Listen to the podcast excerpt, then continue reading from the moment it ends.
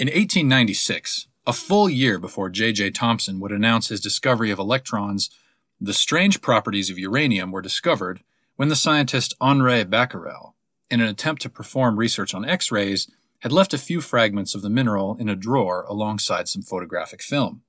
He later developed the film and found to his surprise that the film looked as though it had been exposed to strong sunlight, despite the fact that the film had only been left in a dark drawer. Like a good scientist, he realized that the anomaly should be investigated, and after looking into it, he concluded that there was something unique about this mineral. With his characteristic curiosity, he set to work examining the mineral's mysteries. It seemed to emit invisible energetic rays, which would eventually be called radioactivity.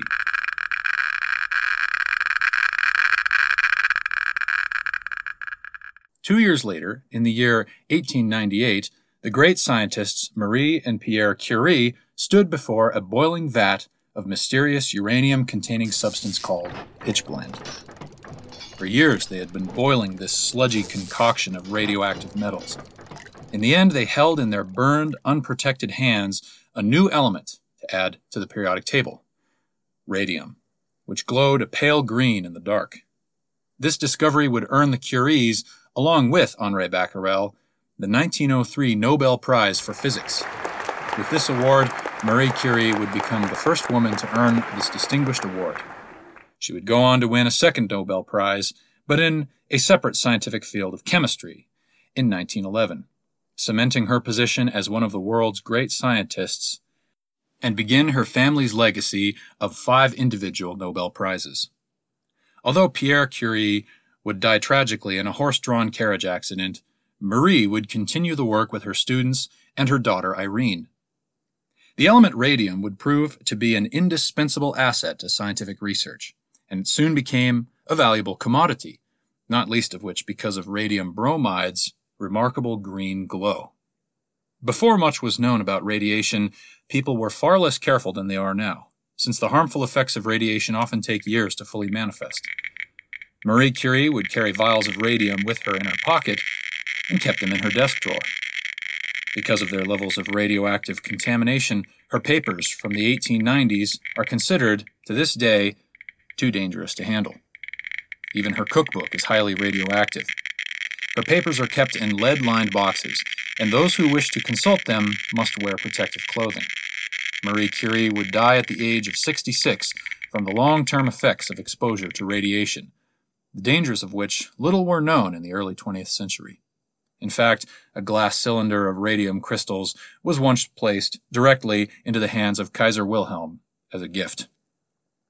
If someone today tried giving a gift of that sort to a head of state, he would be tackled and unceremoniously hauled off to prison.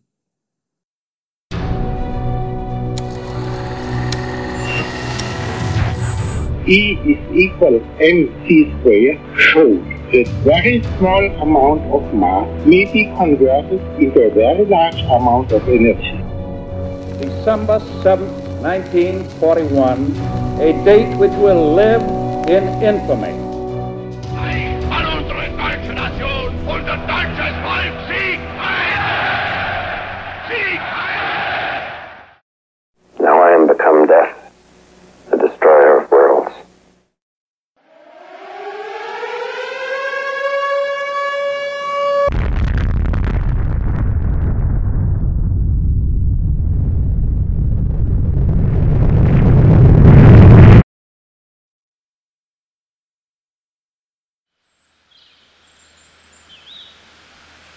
Everyone who lived through it agreed that the summer of 1914, immediately before the outbreak of World War I, was one of the most pleasant and peaceful summers in memory.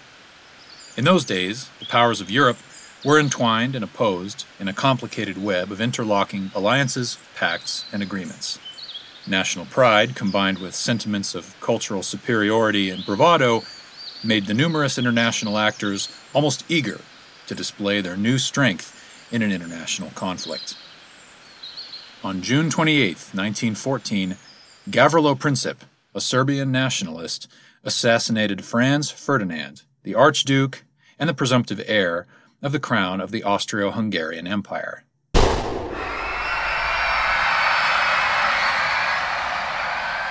the assassin's country of Serbia, was a vassal of the empire, and Princip hoped that Ferdinand's assassination might unite Yugoslavians to rise up and gain independence from Austria Hungary. The assassination would be the spark that ignited the keg of dynamite that was Europe. Austria would move to crush Serbia, but then the Russian Empire would intervene on behalf of the Serbians, with whom they shared a similar language and religious faith. Then the German Empire, an ally of Austria, would seize the opportunity to enter the war and promptly invade Belgium. And on and on it went, until the dominoes of France, Britain, and Italy, their allies, would fall into the fray. Finally, even the United States would become embroiled in the First Great World War.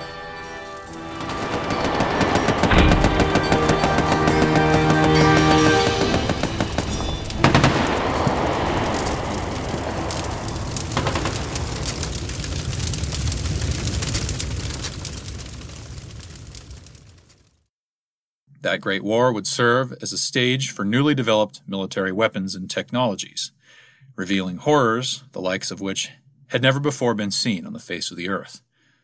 The belligerents wielded the refined discipline of chemistry, a subject used by man to bend matter to his own will, to wreak destruction across the lands of Europe.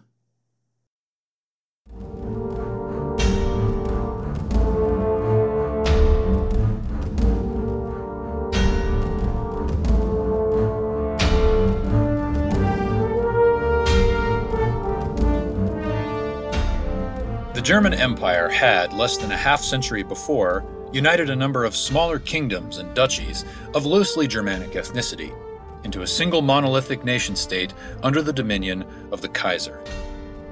The German Empire of World War I was also known as the Second Reich, the First Reich being the Holy Roman Empire of the Middle Ages.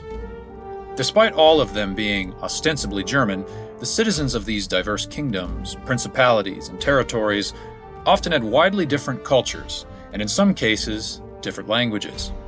The new empire also struggled against religious tensions and proletariat uprisings. Because of these challenges, the various emperors, chancellors, and ministers of the German Empire set in motion a Germanization of their vast domain. With a cultural struggle to unify the multitude of subcultures, legal systems, and nationalities. To accomplish this, they endeavored to instill a deep sense of German ethnic identity and superiority.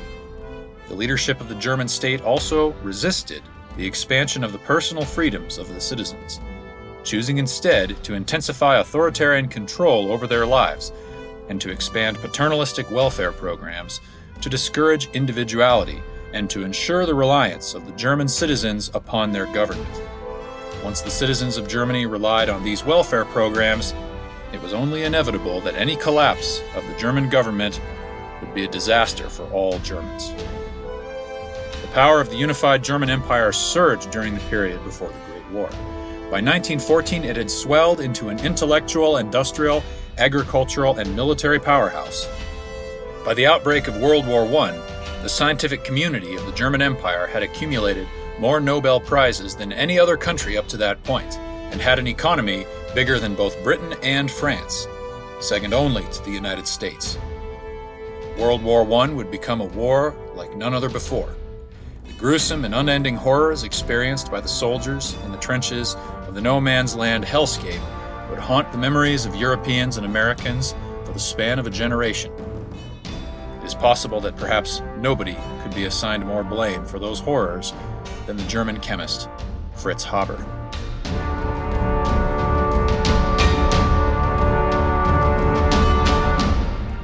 There's no doubt that Haber was a great chemist. In 1910, just four years before the outbreak of World War I, Fritz Haber had helped to invent the Haber Bosch process for the industrial synthesis of ammonia. The production of ammonia could then be used to synthesize countless useful chemicals, most notably fertilizer. The chemical reaction is remarkably simple. It combines hydrogen gas, which can be obtained from petroleum, and nitrogen gas, which can be obtained directly from the atmosphere. And in the presence of an iron catalyst at a high pressure, high temperature chamber, it can produce ammonia in copious quantities. The Haber Bosch process must be acknowledged for its immense positive impact on humanity and is still used to this day in a modified form to synthesize ammonia. It is estimated that without the fertilizer generated using this process, the world would only be able to produce enough crops to feed approximately 100 million people, only a fraction of the 7 or 8 billion alive today. But ammonia is not only a critical ingredient for fertilizer, it is also a critical ingredient to produce the nitrates used in explosives and munitions. Before Haber's invention, the majority of nitrates were mined from the ground, the greatest sources of mined nitrates being located at the tip of South America, under the direct control of the British Empire. This gave Britain a dedicated strategic advantage on the world stage. Upon the outbreak of war, the British wisely denied the German Empire shipments of the nitrates, critical to the production of munitions and explosives needed for the ensuing war. As a result, Dr. Haber helped the Germans ramp up the production of alternative sources of ammonia to industrial levels, which could then be used to produce the bullets, tank and artillery shells, grenades, mortars, and bombs used in the ensuing war. With the nitrates problem sufficiently solved, Dr. Haber turned his attentions to another weapon of war poison gas. World War I was not the first war that poison gas was considered. During the American Civil War, for instance, one individual wrote a letter to Lincoln's Secretary of War, which contained the designs for a repurposed artillery shell that would contain not explosives, but corrosive chlorine gas. After the shell had been fired into the trenches, where the enemy would be otherwise reasonably protected from gunfire, the shell's lid would open and begin to spew noxious fumes. The letter indicated that chlorine gas, being heavier than air, would seep through the trenches, choking the defenders and driving them out into the open, where gunfire could easily pick them off. Despite the visionary design, the Union War Department placed the letter and the designs for the poison gas artillery shell into a pile of letters of harebrained schemes that the Secretary of War received by the thousands. The letter was forgotten for the duration of the Civil War. Chlorine gas was also the first choice for poison gas used by the Germans in World War I. However, its usefulness was limited. Upon exposure to the gas, the soldiers would immediately feel its noxious, choking effects in their lungs and would jump out of the trenches, where they could be picked off one by one by machine gun fire. The militaries quickly learned and issued rubber gas masks for their soldiers to pull over their faces the moment any indication that a gas attack was presented. So Dr. Haber and his team soon produced a more insidious poison gas, phosgene. Unlike chlorine, phosgene gas was not immediately corrosive. Containing the faint aroma of freshly cut hay, one or two breaths of phosgene was all that was needed to cause the accumulation of acid deep within the human lungs, which would bring death in a matter of hours. The use of poison gas enraged the Allies, especially the French, who, lacking the technology to produce a truly effective poison gas, fired canisters of cyanide into the German trenches out of pure hatred. This attempt was almost completely ineffectual, as cyanide gas is lighter than air, and it quickly dissipated out of the trenches and into the atmosphere. But soon the French learned how to make phosgene gas of their own. The worst gas of all arrived in 1917. The Germans began to rain into the Allied trenches shells marked with a yellow cross mustard gas.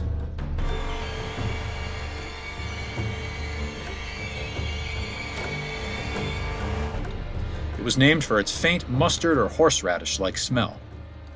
But if you were exposed to mustard gas in sufficient enough concentrations that you could smell it, you were a dead man. Once exposed, the mustard gas would begin to blister your skin. Your eyelids would burn and swell shut. Gas masks could be used against chlorine, phosgene, and other gases, but mustard gas had the capability to dissolve rubber and leather and soak through many layers of cloth. Contaminated soldiers could carry it in their clothing in sufficient concentrations to blind an entire underground shelter of their comrades. Mustard gas could remain in a trench for weeks without dissolving or dissipating. Mustard gas was often mixed with other smells to mask its scent. For instance, it was mixed, quite often and in macabre irony, with the smell of lilac flowers. Clara, Fritz Haber's wife, brilliant scientist in her own right, spent the war neglected by her husband and overwhelmed with guilt for the contribution of her husband's work to the suffering of thousands. She considered the research of poison gas as barbaric and a disgrace and a corruption of the discipline of chemistry. She went to her husband with an ultimatum, demanding that he abandon his research into the poison gas. Dr. Haber answered, A scientist belongs to the world in times of peace, but to his country in times of war. Clara committed suicide that very night. Dr. Haber showed no remorse or even sadness for the death of his wife and returned to his work with the same dedication and zeal as before.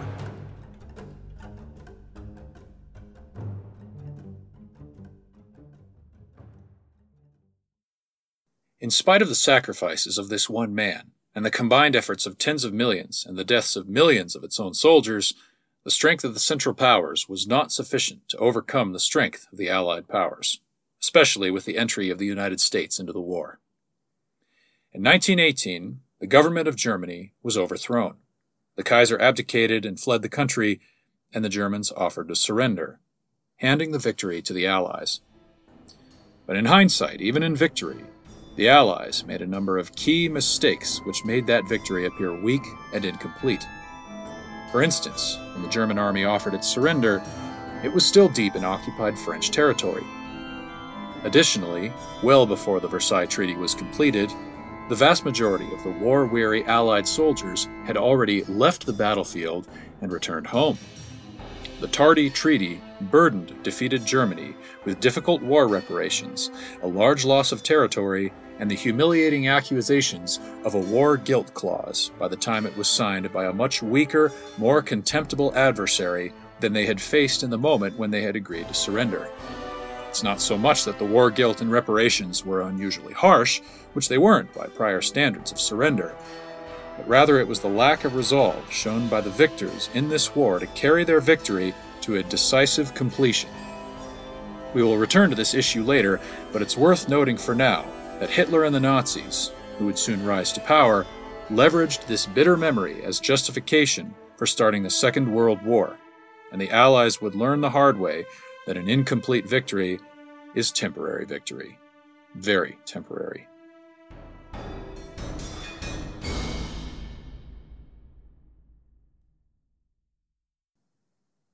Adolf Hitler was the product of a broken family. He was physically abused by his stepfather. Neighbors in the town where Adolf grew up would recall the screams coming from the house day after day as the boy was beaten. At the same time, he was coddled and spoiled in all the worst ways by his mother. Hitler was actually a fairly talented painter, but his dream to become an artist was thwarted as the Institute of the Fine Arts in Vienna rejected his application again and again. He fought in World War I and lost many of his close friends. He also suffered injuries from a mustard gas attack. The man was enraged at life, driven mad with fury at the unfair hand of fate that the universe had dealt him and his beloved homeland. It's hard to point to any one thing that could be the cause of the disappointment and sorrow that he and his fellow Germans had experienced. Some people experience great disappointment in life without becoming corrupted. In spite of all the evil they endure, they choose to do good with their lives, and in such a way they triumph in the midst of their struggles. Perhaps it is no surprise that some people succumb to hatred and bitterness with much trouble and sorrow in their lives. For some insightful watchers of the human experience, the true surprise, the true miracle, is when people rise above the evil that they have suffered and prevail by doing good in spite of it. But Hitler was not one of these. After the war, with the collapse of the German Empire, the lands of Germany were now governed by the bankrupt and ineffectual Weimar Republic. Although it was an attempt at democracy, the war guilt clause and the war reparations doomed the young republic to certain failure.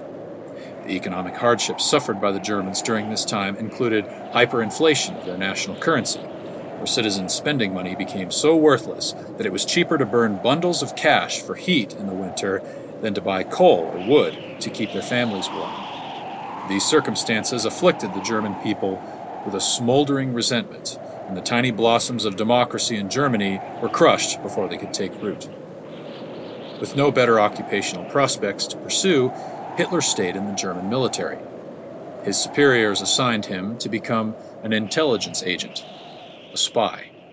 They directed him to infiltrate the German Workers' Party in Munich, Bavaria, to report on their activities and determine whether they would be a threat to the state.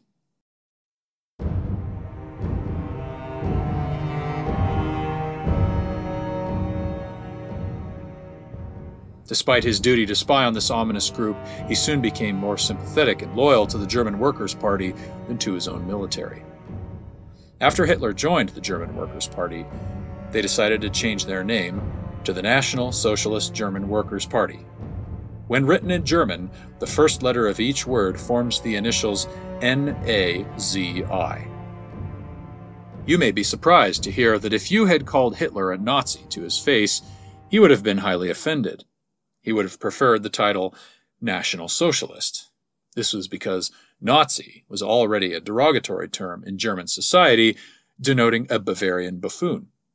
The name Nazi was short for Ignatius, who was a character that served as a dolt and comic relief in German jokes and folk stories. It was actually Hitler's enemies, first in Germany and later in other nations of the world, who called the National Socialists Nazis. The German Workers' Party was comprised of a strange melange of people, including members of the occult, adherents to ancient Viking religions, and budding psychopaths. The group promoted the stab in the back myth that traitors, Marxists, and especially Jews had undermined the German war efforts in World War I, and such deserved unforgivable blame for Germany's humiliating defeat. This was, of course, a myth. So that begs the question why were Hitler and the Nazis so anti Semitic? Why did they blame the Jews for their suffering and difficulty? To answer that question, it's worth considering why there were Jews in Europe in the first place.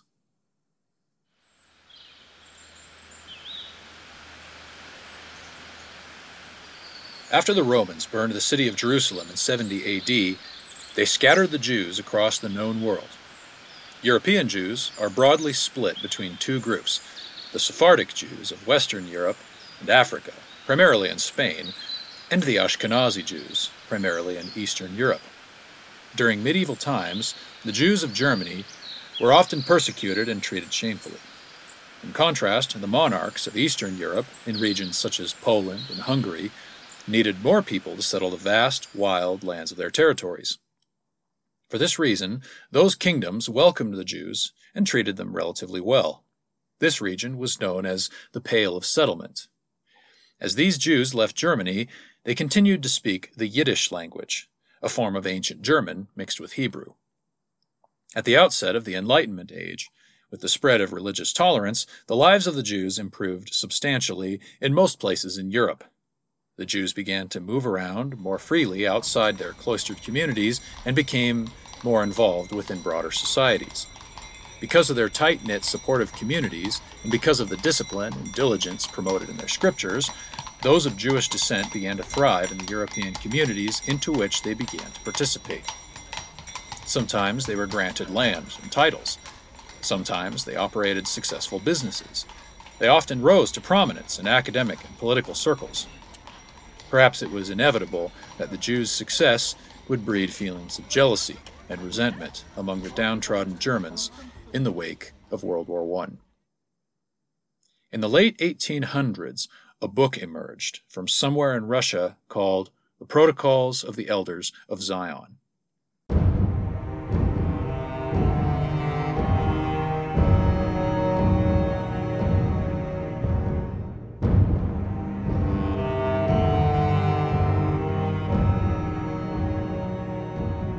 In this strange and Machiavellian book, the author lays out a completely fictional plan made by the Jews to take over and rule the world. The book starts out examining the weaknesses of democracy, and the Protocols book attacks liberalism in the classical sense. But what do I mean by classical liberalism?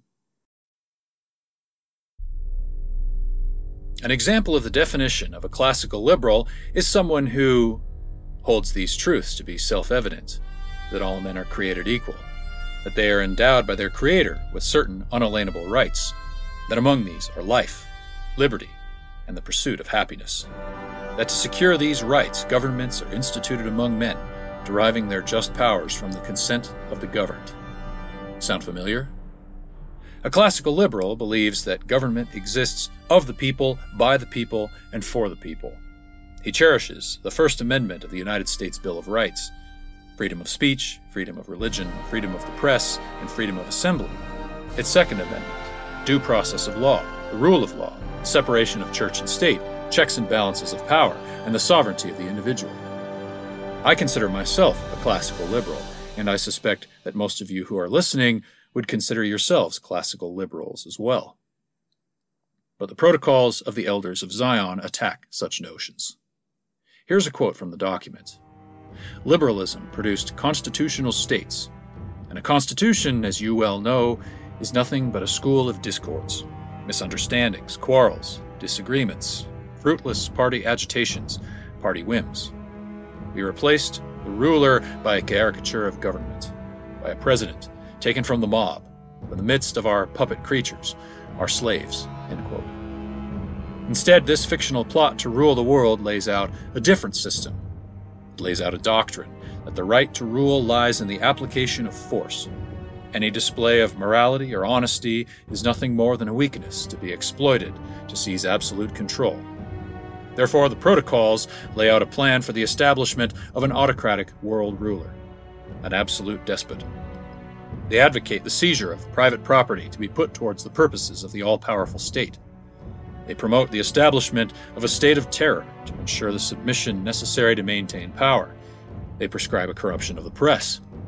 Here's another quote Violence must be the principle, and cunning and make believe the rule for governments which do not want to lay down their crowns.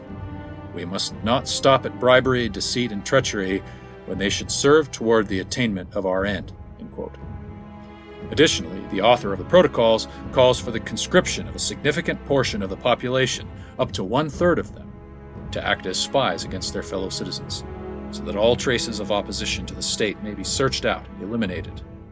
Another quote Out of the temporary evil we are now compelled to commit will emerge the good of an unshakable rule. End quote. Adolf Hitler read the protocols during the formation of his ideology and thought that the fictional plot laid out by the Jews in the book was real, and considered it to be a work of genius. The future leader of the Nazi Party decided that he would use the ideas of this false conspiracy as the basis for his own approach to government. Although instead of the world being ruled by the Jewish race, as was laid out in the protocols, Hitler envisioned that the world would be ruled by the Aryan race. Adolf Hitler drew inspiration from these darkest of nightmares and made them into a reality. It was not long before his power and the power of the Nazis would rise sufficient to overtake all of continental Europe, and their grip would only be loosened through defeat by the overwhelming force of the alliance between the Soviets and the Western democracies at a tremendous cost of lives. One final note about Fritz Haber. He continued his research in Germany after the First World War, until the rise of the Nazis. Once they had seized power in Germany, Dr. Haber was forced to flee, because he and his family were the descendants of Jews. He ran away to Britain and spent the few remaining days of his life despondent and confused, unable to understand how his own country of Germany, for which he had sacrificed his genius, his loyalty, his wife Clara, and so much of his life, would show no gratitude, but instead turn its back on him and banish him into exile in perhaps the most ironic footnote to the scientist's list of scientific contributions, in his younger days, Dr. Haber had developed a pesticide called Zyklon A.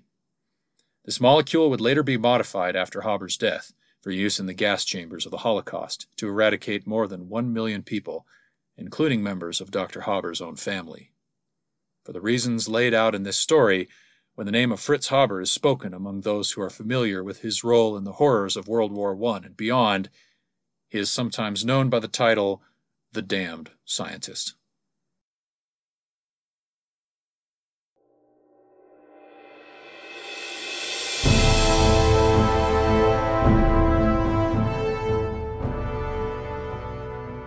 Next time on The Atomic Bomb.